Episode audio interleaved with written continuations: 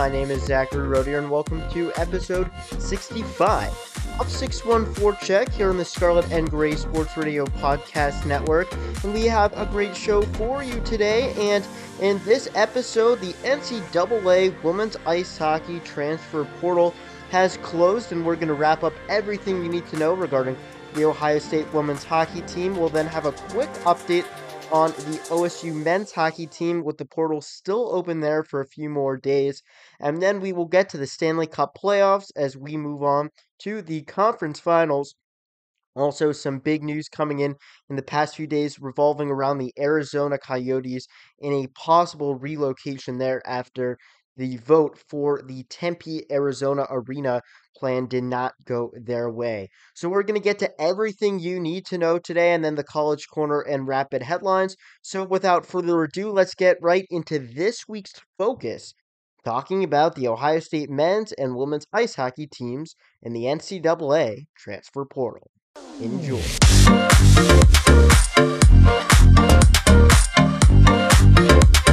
All right, now let's get into this week's focus talking about the Ohio State men's and women's ice hockey teams with the transfer portal. So basically, everything with the Ohio State women's hockey team will stay the same as it is right now when we were talking about it in the past few weeks, as the portal has now closed. Uh, Kiara Zanin from Penn State transferred to Ohio State, a big get there. We talked about her and that big signing a few weeks ago. Olivia Mobley was a huge signing coming to the Ohio State Buckeyes this past week. Mobley was a huge addition to this Buckeyes team. Bring another forward into the mix, and she was one of the stars for the Quinnipiac Bobcats who played against the Penn State Nittany Lions at Ohio State in the first round of the NCAA tournament. And Mobley is just such a talented forward, had great numbers at Quinnipiac, and it was actually so funny. You know, I called the Penn State Quinnipiac hockey game, never imagining that both these players will be Buckeyes this coming year. Um, but being able to see them both in person, you can really see and understand that skill. Um, which I think is really, really interesting. Uh, and cool to see you know, whenever you're talking about um, players and their skill, yeah, you hear things, you see things on TV, um, but once you see it in person, uh, you can really understand the speed that they have, the skill, the vision that they have on the ice. And both Zanin and Mobley will really bring that. And I am excited to see how they transition to the Buckeye team this coming season on really put in a big national championship push for the Buckeyes. Now, also coming to Ohio State, Stephanie Markowski from Clarkson University, the two big gets uh, from Boston College, and Kayla Barnes, the defenseman, and Hannah Bilka, the forward. We have, of course, Kelsey King from Minnesota State, Mankato coming uh, a forward from them to the Ohio State Buckeyes. All of them having one more year of eligibility. Uh, I thought Kiara Zanin maybe had an extra year and a total of two, but right now, according to GopherPuckLive.com, all of these players will only have one year left of eligibility. Uh, and this is a stacked amount of players coming in for the Ohio State Buckeyes. A total of six.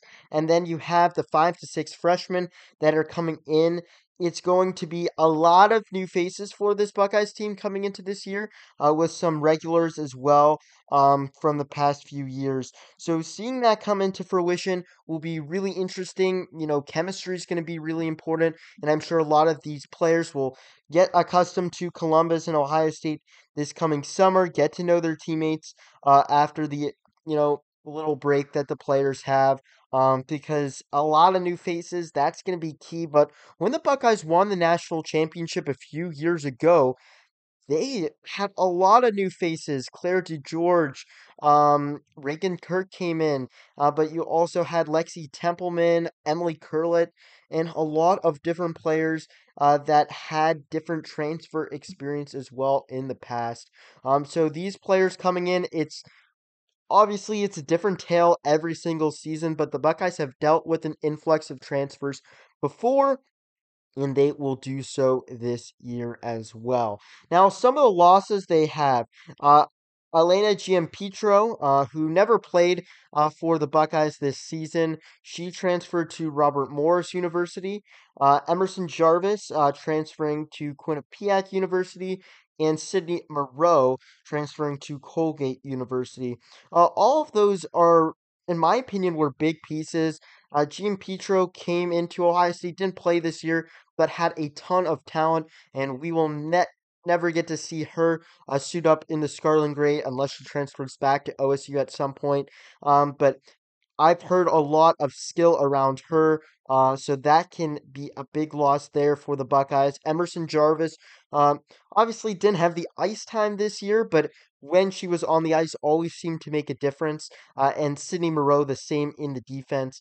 Uh, Nadine Muzerall, the head coach of the Buckeyes, when she was on this podcast, thought that Emma Peschel and Sydney Moreau the two defensemen freshmen that came in last year were the top two defensemen in that class of defensemen in the NCAA. So losing Moreau is a big piece as well. The two other players that enter the transfer portal, Golly Levy and Jamie Grinder, the defenseman for the Ohio State Buckeyes, according to GopherPuckLive.com, they have not been claimed in the transfer portal. So what that means for them, we will see in the future. Um, so that's basically the picture for the Ohio State Buckeyes at this moment in time. When it comes to the transfer portal, again, a lot of great pieces coming in, and we're going to continue to talk about this as we go through the summer and get ready for next year. Trying to, of course, have head coach Nadine Muzerall um to talk about all of these transfers at some point, either this summer or closer to next season, um, because she has to be excited about Zanin Mobley Markowski, Barnes, Bilka, and King coming in. All gigantic pieces. And if you look at the NCAA transfer portal, they were at, you know, maybe some of the top six players in all the transfer portal, and the Buckeyes got all of them. Uh, so that was really surprising. That's just head coach Nadine Muzerall um, doing a lot of special things in the transfer portal. Um, there were some other transfers as well. Uh, Adriana Vandalist uh, from the WCHA and Bemidji State going to the University of Maine. Uh, and then Claire Vekic going from Bemidji to Minnesota State. Uh, and just some other players moving around as well. Uh, Taylor Larson from Bemidji to SCSU. Uh, and you had Anna Wilgren, uh, defenseman from Minnesota State, going to Wisconsin. Syracuse getting some pickups as well. But Ohio State was one of the busiest teams in the transfer portal. RMU also there as well um, as things continue to push out. So let's now talk about the Ohio State men's hockey team as the women's team seems you know, set that's the players that are locked in for next year and have a huge amount of pieces. And for the Buckeyes, well, they had an influx amount of people coming in for the women's team. It was a huge exodus leaving for the men's hockey team. And let's talk about them now. We'll start with their losses. Um, you have CJ Regula going to RPI, James Maroney transferring to St. Thomas. Jadon Leslie going to Niagara University. Travis Treloar going to the reigning NCAA national champions in Quinnipiac University. Dominic Vidoli transferring to University of Nebraska Omaha. And then Evan McIntyre uh, went in the portal. Uh, at this point, has not been claimed. Same with Mark Cheremeta. Uh, also losses Tyler Duke, uh, the really talented defenseman for the Buckeyes, a huge loss, probably one of the biggest losses, uh, especially because he had three years left of eligibility. Um, he is transferring from Ohio State to the University of Michigan to play with his brother. Now, the Gets for Ohio State, well, they lost Jakub Dobeš going pro, so they needed a goaltender. They got that in Logan Terness of the University of Connecticut. Also coming in for the Ohio State Buckeyes, Jake Dunlap of the University of New Hampshire. From the University of North Dakota, uh, defenseman Brent Johnson. Riley Hughes, a forward from Northeastern University, transferring to Ohio State, and Mason Clee from RPI, a defenseman, coming to Ohio State as well. All of the players having one year of eligibility, besides Brent Johnson, who has two, and Jake Dunlap having three years left of eligibility, and Logan Terness having two years. So we're gonna have to see uh, how this turns out for the Ohio State Buckeyes. And once the portal closes in the next few days, next week's episode will take a little bit of a deeper dive into the Buckeyes men's hockey team once everything is locked and ready to go. Maybe there's a little past few changes uh, that we have from the Ohio State men's hockey team as they made a coaching addition today. Of course, they've lost Luke Strand going to become the head coach of the Minnesota State Mavericks. But coming in today for the Ohio State Buckeyes, Paul Kirtland will be assistant coach. He joins the staff. Um, and he is a men's hockey alumni for the Buckeyes, returning to his alma mater. Kirtland skated with the Buckeyes from 2009 to 2012, spent the last two years staff at Minnesota State. Head coach Steve Rohlik says we're excited to add Paul to our staff. His character, work ethic, and ability to develop players will be a huge asset to our program. Uh, so we will see how it all turns out uh, and, you know, where he goes uh, whether he's going to be the focus offensively or defensively. My guess it possibly would probably be defense if that was Luke Strand's uh, expertise with the Buckeyes. Um, they still have um, Bittner there as well for Ohio State. So we're going to see how it all continues to shake out. All right, so let's now get into the Stanley Cup playoffs, uh, and we'll return to the Ohio State men's hockey team next week closes. So now getting into the Stanley Cup playoffs. A lot of fun action there in the second round. And you know what? It wasn't the same as it was uh, in the first round with so many close games in action. Second round was a little slower, but still a lot of fun. Let's start with the Western Conference. The only series that went to seven games was the Dallas Stars and Seattle Kraken. Stars winning that series four to three in total. Kraken stole game one, 5 to 4 in overtime. Stars won 4 2 in game two. Then the Kraken had a huge victory in game three, 7 2 there. 6 3 for the Stars in game four. Game five for the Stars, 5 to 2. The Kraken's remained in the series with a 6-3 win in game 6 with a final score in game 7 2 to 1 for the Dallas Stars.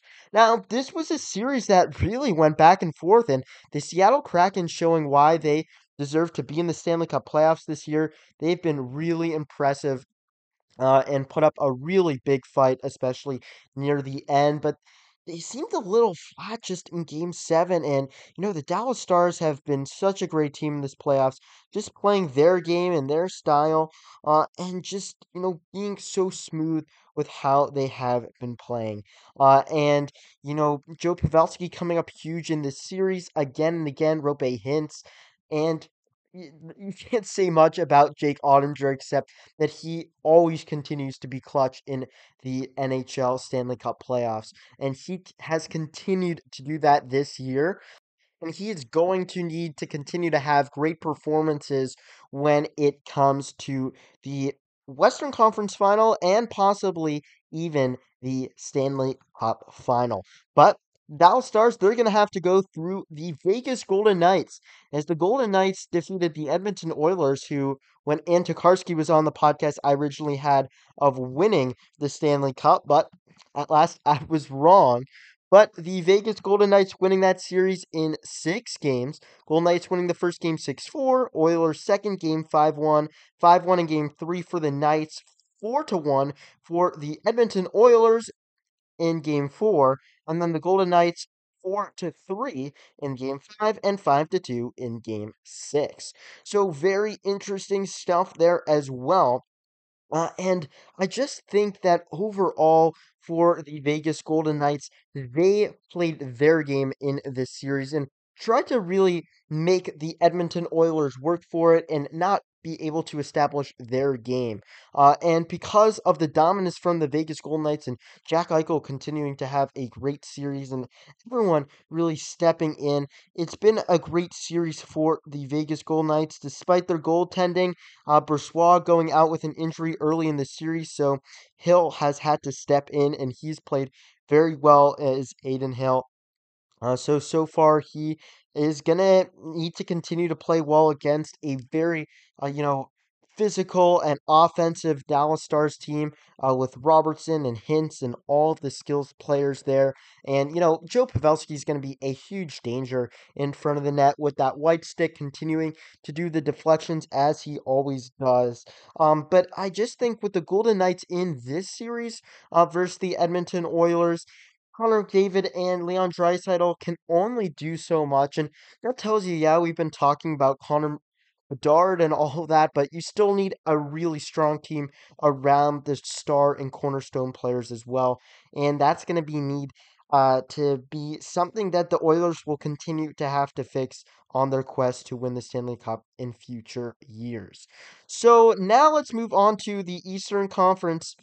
Uh, so the Florida Panthers, they had themselves a heck of a series. Uh, game one, 4 2. Game two, 3 2 victory. Game three, a 3 2 victory in overtime at home. The Maple Leafs stopped themselves from getting swept 2 to 1 in game four at FLA Live Arena, which I went to. It was really exciting. The fans were great and it was packed. You know, everyone's always talking about the fan base there. Panther fans are very passionate. They sold out that building. It was full. It was loud. It was energetic. And, you know, obviously they were disappointed uh, that they did not sweep the Leafs, but they took care of it in overtime in game five at Scotiabank Arena, winning 3 to 2. Uh, and let's just say the Florida Panthers played an unbelievable series. They didn't take their foot off the gas pedal. Maybe just in game four, they looked a little flat and just a little bit disinterested in the play. Um, but I thought a loss could be really helpful for them, and it did seem to do that in game five. But it just seemed the Toronto Maple Leafs, their core four didn't show up until game four. Uh, and Auston Matthews did not have a goal the entire series. That has to hurt their team. Um, but just all around for the Maple Leafs, they just let the Florida Panthers walk all over them. Uh, and that cannot happen whatsoever, especially in the second round against a physical Florida Panthers team. Matthew Tkachuk continuing to, you know, he's getting points and doing a lot of things, but it's also the behind the scenes stuff that he's doing as well, uh, right in front of the net that's been so crucial too. Um, and overall, the Leafs just not playing to, you know, what they have proven to do in the regular season. And obviously, the regular season is different from the playoffs, but it seems like right now the Panthers are built for the playoffs. They're a team that's with the physicality, the swagger they have right now, the belief in that room, and remember John Tortorella when the Blue Jackets swept the Tampa Bay Lightning said it's a mindset of believing. And when you get on that roll and you continue to push and you're upsetting team after team, they're now going to have to go against a really good Carolina Hurricanes team. But for the Florida Panthers, you know, teams are still uh, and fans are still counting them out across the NHL, but at the end of the day, the Panthers have proved time and time again that they can still get it done. Uh, and let's talk about the Carolina Hurricanes. They also got it done in five games, beating the Devils 5 1 in game one, 6 1 in game two. The Devils then won game three, 8 to 4, but then the Canes came back in game four and five with 6 1 and 3 2 overtime respective victories. So that was right there for the Carolina Hurricanes, a very similar series with the Panthers and Toronto Maple Leafs. Uh, it just seemed Carolina established their game very early in this series, and yeah, the Devils had one big game of pushback, but it just seemed the the Devils just allowed Carolina to play their game, and you have to give credit to the Hurricanes. They played a fantastic series as well, continuing to get offense, even though some of their big producers have been gone. They've been getting great goaltending, a lot of physicality, uh, and you know, this is going to be a very tight series between the Florida Panthers and the Carolina Hurricanes. Physicality, it's going to be a slugfest between these two teams. Hit after hit, crunch after crunch on the boards. It's going to be something crazy. And I just think it's going to be a really exciting series, which I can't wait for because the Carolina Hurricanes their series so far in the playoffs have probably been some of the least exciting series, and I really hope and do think that this is going to be a much more exciting series uh, between the Panthers and the Carolina Hurricanes. I just think the Panthers bring much more to the table than past few opponents have for them and different styles of hockey. Uh, that closer match the Carolina Hurricanes and how they're playing. Huvi Teravainen possibly coming back for the Hurricanes, which is a huge get for them. But I think this is going to go the distance six or seven games. It's going to be really competitive throughout each game. Tight checking, Goaltending is going to need to be great. Uh, and the Panthers do have the edge in the goaltending. Uh, Sergei Bobrovsky has been playing fantastic. And I do think right now the defense for the Florida Panthers very strong as well. The offense is where it's going to be really interesting. Matthew Tkachuk's going to need to come up big, but so are some of the big key pieces for the Carolina Hurricanes as well. The offense is the question mark and where the coin flip could come more. Who can get past uh, the goaltenders for the Panthers and Hurricanes, respectively? That's the question mark, and in my opinion, the big part that's going to have to be answered in this series. When it comes to a winner, I just think right now, you know, I'm going to choose the Florida Panthers in seven games. I think, like I said, that this series will go the distance. I could easily have said the Carolina Hurricanes as well. I think this is a coin flip series. Um, but ultimately, I do think the Panthers will get it done just if Sergei Bobrovsky continues to play the way he has been playing, they're going to continue to have their success. Uh, and I am interested to see how the Panthers do get their offense going because they're going to need it for sure. Um, but we will see. Again, I think the Carolina Hurricanes can definitely win this series. But right now, just the way and the momentum that the Panthers have been going, I'm going to choose them with their goaltending. The Canes haven't really been tested uh, significantly in the playoffs so far. And that's where I think that the Panthers, they have been against some really good teams. Uh, and the mindset of the Hurricanes is also going to be really important.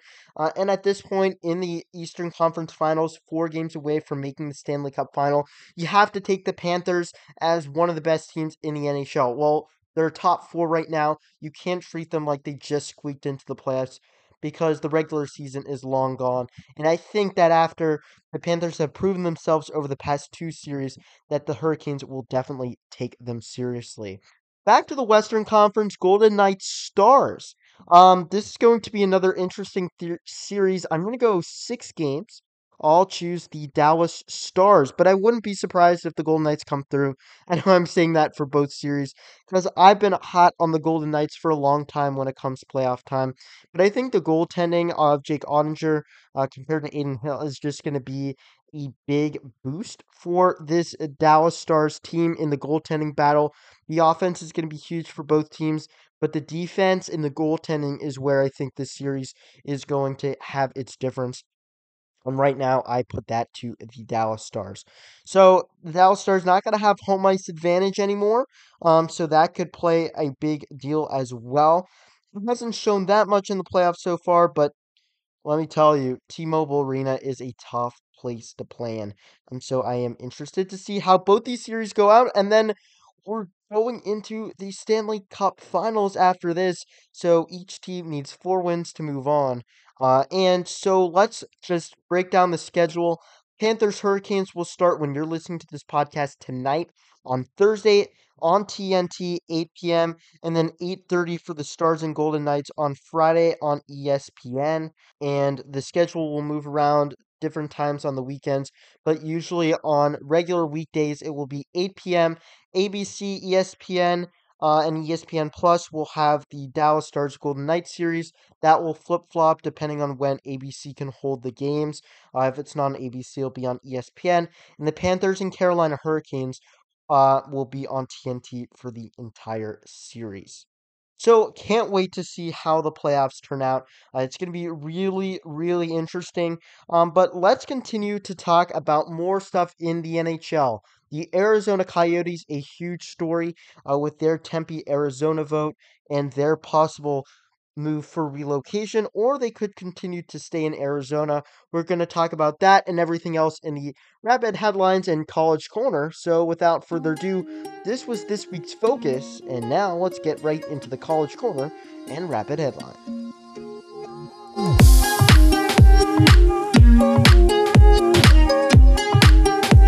Now get into the rapid headlines in College Corner here on 6-1-Forecheck. And let's start with the Arizona Coyotes Arena Saga.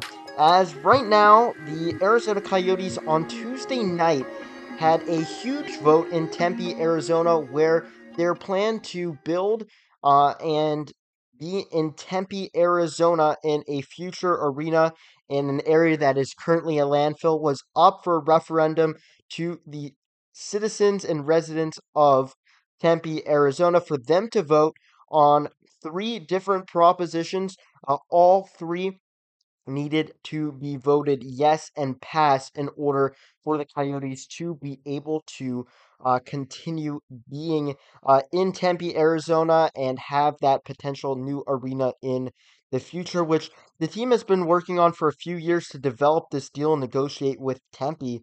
Uh, and according to Craig Morgan of Phoenix Coyotes and Phoenix Sports, he says that the Coyotes believe that they had around a 10 point increase and difference positively in the polls. They thought they were going to win by 10 points, but they actually lost 56 to 44 in some of the propositions. One of them actually went to 57% for the no party uh, that was running for this campaign.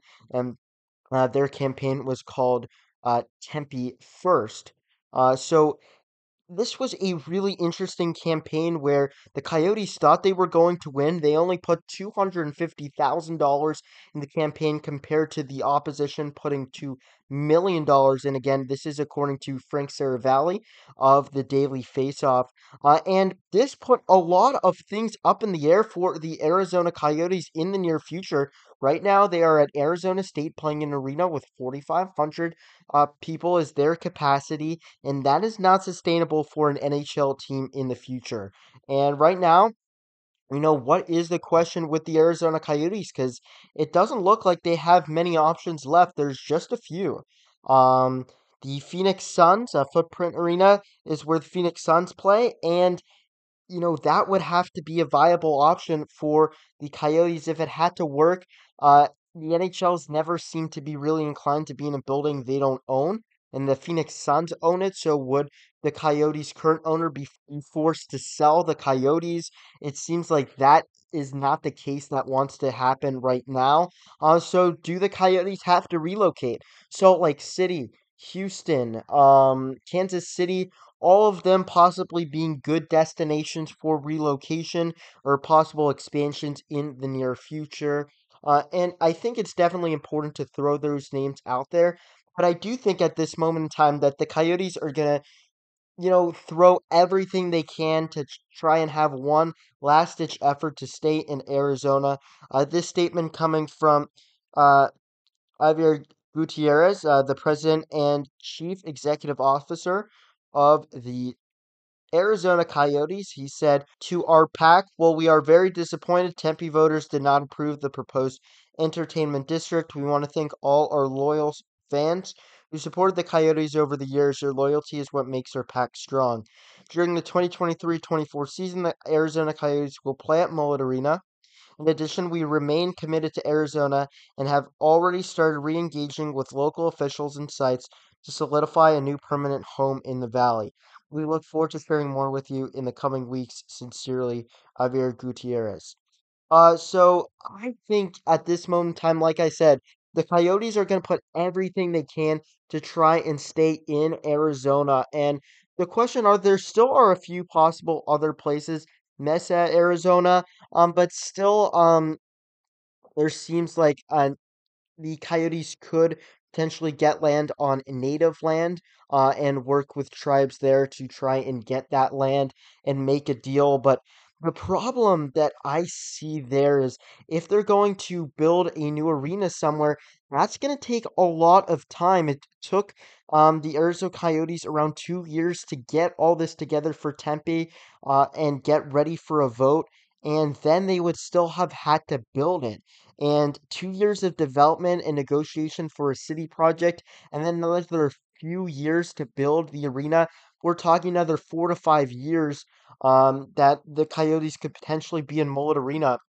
And that doesn't really sound like something that the NHL Players Association owners and, you know, people in the league may really want in the NHL. And they may have to say at this point, it may be time to pull the plug. It's going to be interesting to see the patience with the players, the association, other owners, because they're not, you know, making money being at Mullet Arena right now. So seeing how long the patience can be right now is going to be very crucial to see if this in fact goes to relocation. Um, but I think everyone was jumping the gun on relocation significantly because it, it seemed like, well, it has been done in the past. Moving to a new city by the start of next season and saying that we've just seen the last of the Arizona Coyotes, it, it seems like a little too much too quickly. I feel if you're relocating, they probably would want to do a rebrand, rebrand and have new jerseys and get things settled up. Uh, and you know, have a facility for practice and all that. And that just seems like it would be too quick to just pull the plug and move quickly, uh, find somewhere else. Um, so we're gonna see. This is gonna be a saga that continues to go over the next few weeks. Uh, and I just have to say, at this moment in time, it's gonna be something that's going to develop very quickly. Uh, I'm sure the National Hockey League has this at a very high priority um, because players want to figure out, but also, you know, when it comes to the draft and free agency, there's a lot of people's lives in front office, back office, ticket office, um, people that work all around this team that are affected by it, and they want to know what is going on as well A few things with the Blue Jackets head coaching uh, search right now. They have spoken to Pascal Vincent, who's currently a coach with the Blue Jackets. They have also had interviews with Mike Babcock and Peter Laviolette. This according to Pierre LeBrun, and of course Elliotte Friedman as well. Um, so we're gonna see where that turns out. Uh, I I think the Jackets they're gonna be in. I think Laviolette would be a fantastic option for them. Babcock brings a lot of experience as well. Some people are worried about the young development of players, though. Um, so we'll see where that turns. And Pascal Vincent has been talked about highly in the past as well. But do the Blue Jackets want to go elsewhere uh, when it comes to not having another coach come from in house? You know, Amanda Thiele's been invited to the 2023 USA Hockey National Goaltending Camp. Big congratulations to her there. Uh, we know Connor McDavid, David Pastrnak, and Matthew Tkachuk named finalists for the Hart Trophy this coming year. Uh, and we also know Jordan Dumais uh, was named the QMJHL League's most valuable player uh, for this past season.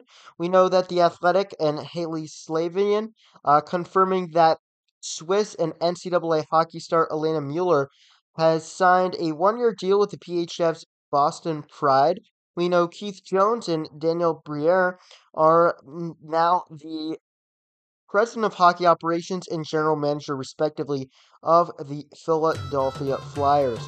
So, just a few things there for the Rapid headlines and College Corner. So, without further ado, let's head right to the outro.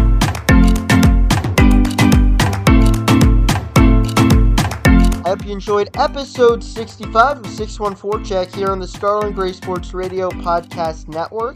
Uh, as we talked about the Ohio State women's ice hockey team, uh, and also the men's hockey team with the transfer portal. They got into the NHL playoffs and the Arizona Coyotes Arena saga.